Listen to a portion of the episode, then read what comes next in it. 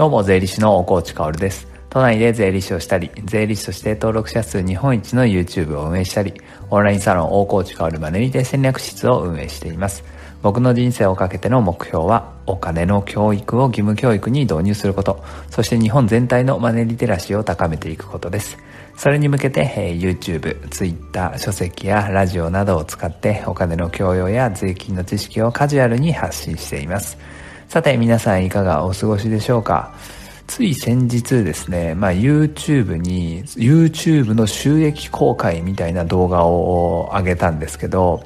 まあ、やっぱりみんなお金好きだよなって感じですね。えー、ツイトしたんだけどね、えー、いいねとかリツイートはそんなにされてないんだけれど、その YouTube のリンクはめちゃめちゃクリックやっぱりされてるんですよね。で、僕はこの YouTube の収益公開シリーズっていうのはもう5回ぐらいやっていて、もう収益が出始めた頃から全部収益、つまり広告収入がいくら振り込まれたかっていうのは全部公開してるんですね。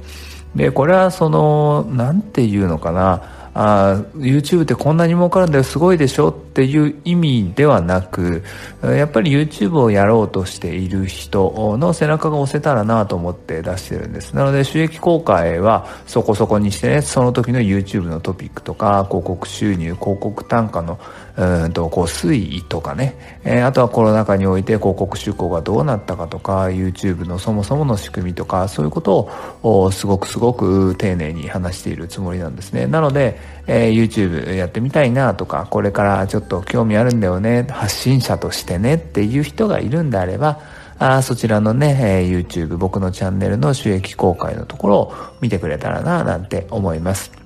さて今日の本題、お金の話ですね。えー、まあタイトルは、あ税金を納めること、つまり高額納税者を褒めないと日本は終わっちゃうよっていう話です。まあ今日はね、この話はあ勝手にですね、僕がこの Voicy のトップパーソナリティのキングコングの西野さんのね、昨日の Voicy の回を聞いていて、えー、彼がノブレス・オブリージュについて話していたので、おうほう、いいねいいねと思って、まあそれを勝手に受けて、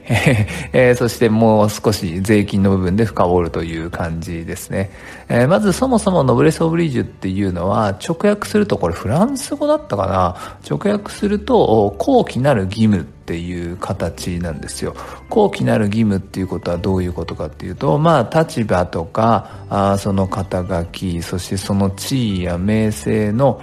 中で、えー、その義務を負う、まあそれなりの振る舞いをしましょうということです。で、まあ一般的に使われるのはね、やっぱりこう、お金持ち、えー、資産を持っている人は寄付をするとかね、そういうことを意味づけるような形で使われることが多いです。そして、えー、まあ、ノブレス・オブ・リージュについて昨日話していたキングコングの西野さんはね、日本は本当良くないよねっていうことを話していたんです。何が良くないかっていうと、こう、高額納税者とかね、えー、資産がすごくたくさんある人が寄付をすると、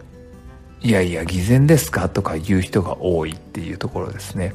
これは本当に良くなくて日本は沈没船だなって思うんですね、えー、どう考えたってお金の教育が悪いと思うお金の教育がないことが悪くて、えー、日本人は本当にお金に対して間違った知識を持っちゃっているので、えー、そこが本当に今はまずいマイナス面が出過ぎてるよなって僕も思います。だってさ寄付をすることってかっこいいじゃないですか。お金があってたくさんあるから自分が汗水垂らして稼いだお金を国のためとか災害とかこう震災とかがあった時の復興のためとかそういうところに寄付をしていくんですよ。それでさ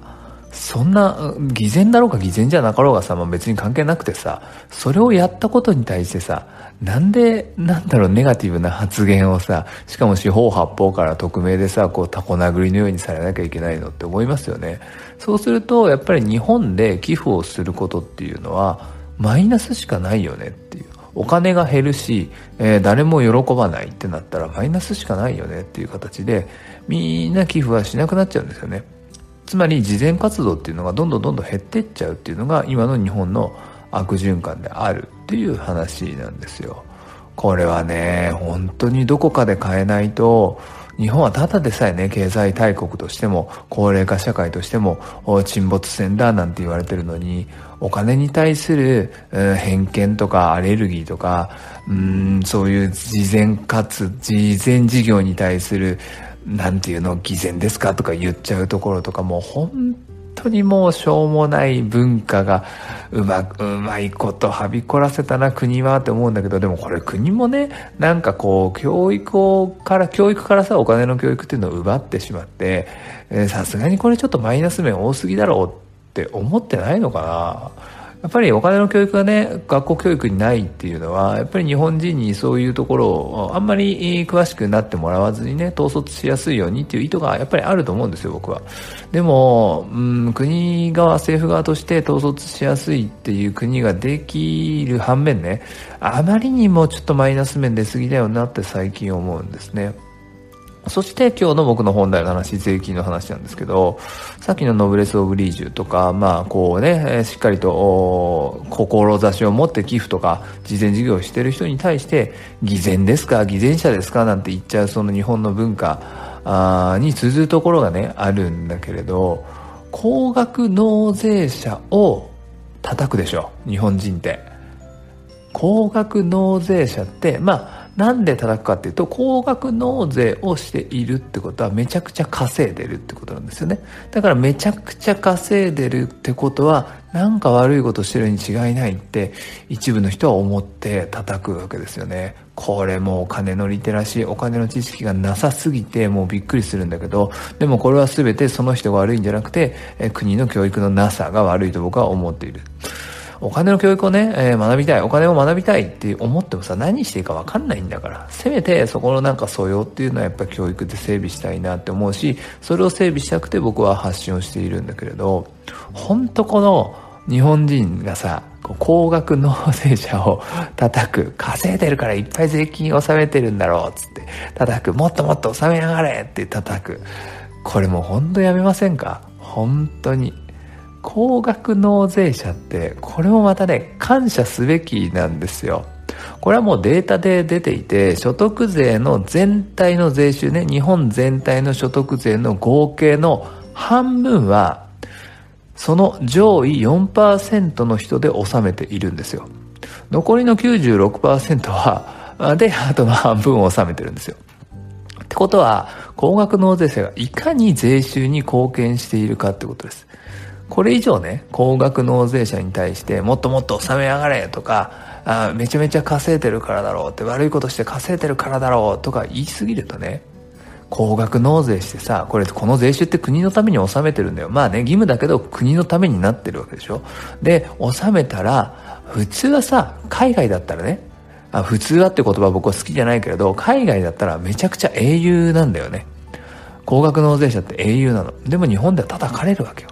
もうだったら日本には収めないよねってみんな海外逃げてっちゃうよ。